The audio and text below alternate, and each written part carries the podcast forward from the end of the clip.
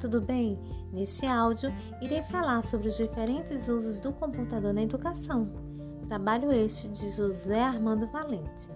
Ele coloca que para a implantação do computador na educação são necessários quatro ingredientes, que seriam o computador, o software educativo, o professor capacitado para usar o computador como meio educacional e o aluno pontuando a importância de cada um deles. Toca na questão de como o computador é trabalhado na educação, tanto para ensinar computação como para ensinar outros conteúdos. Ele fala sobre o ensino de computação.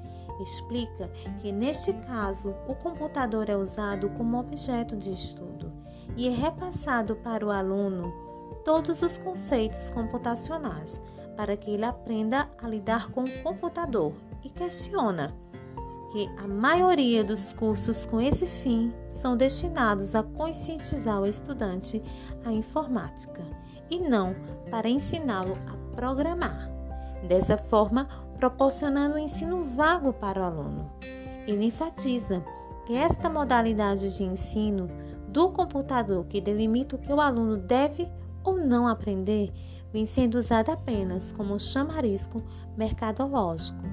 Já o ensino pelo computador, diferentemente do ensino de computação, traz a possibilidade de que o aluno, através da máquina, possa adquirir conceitos sobre qualquer outro domínio.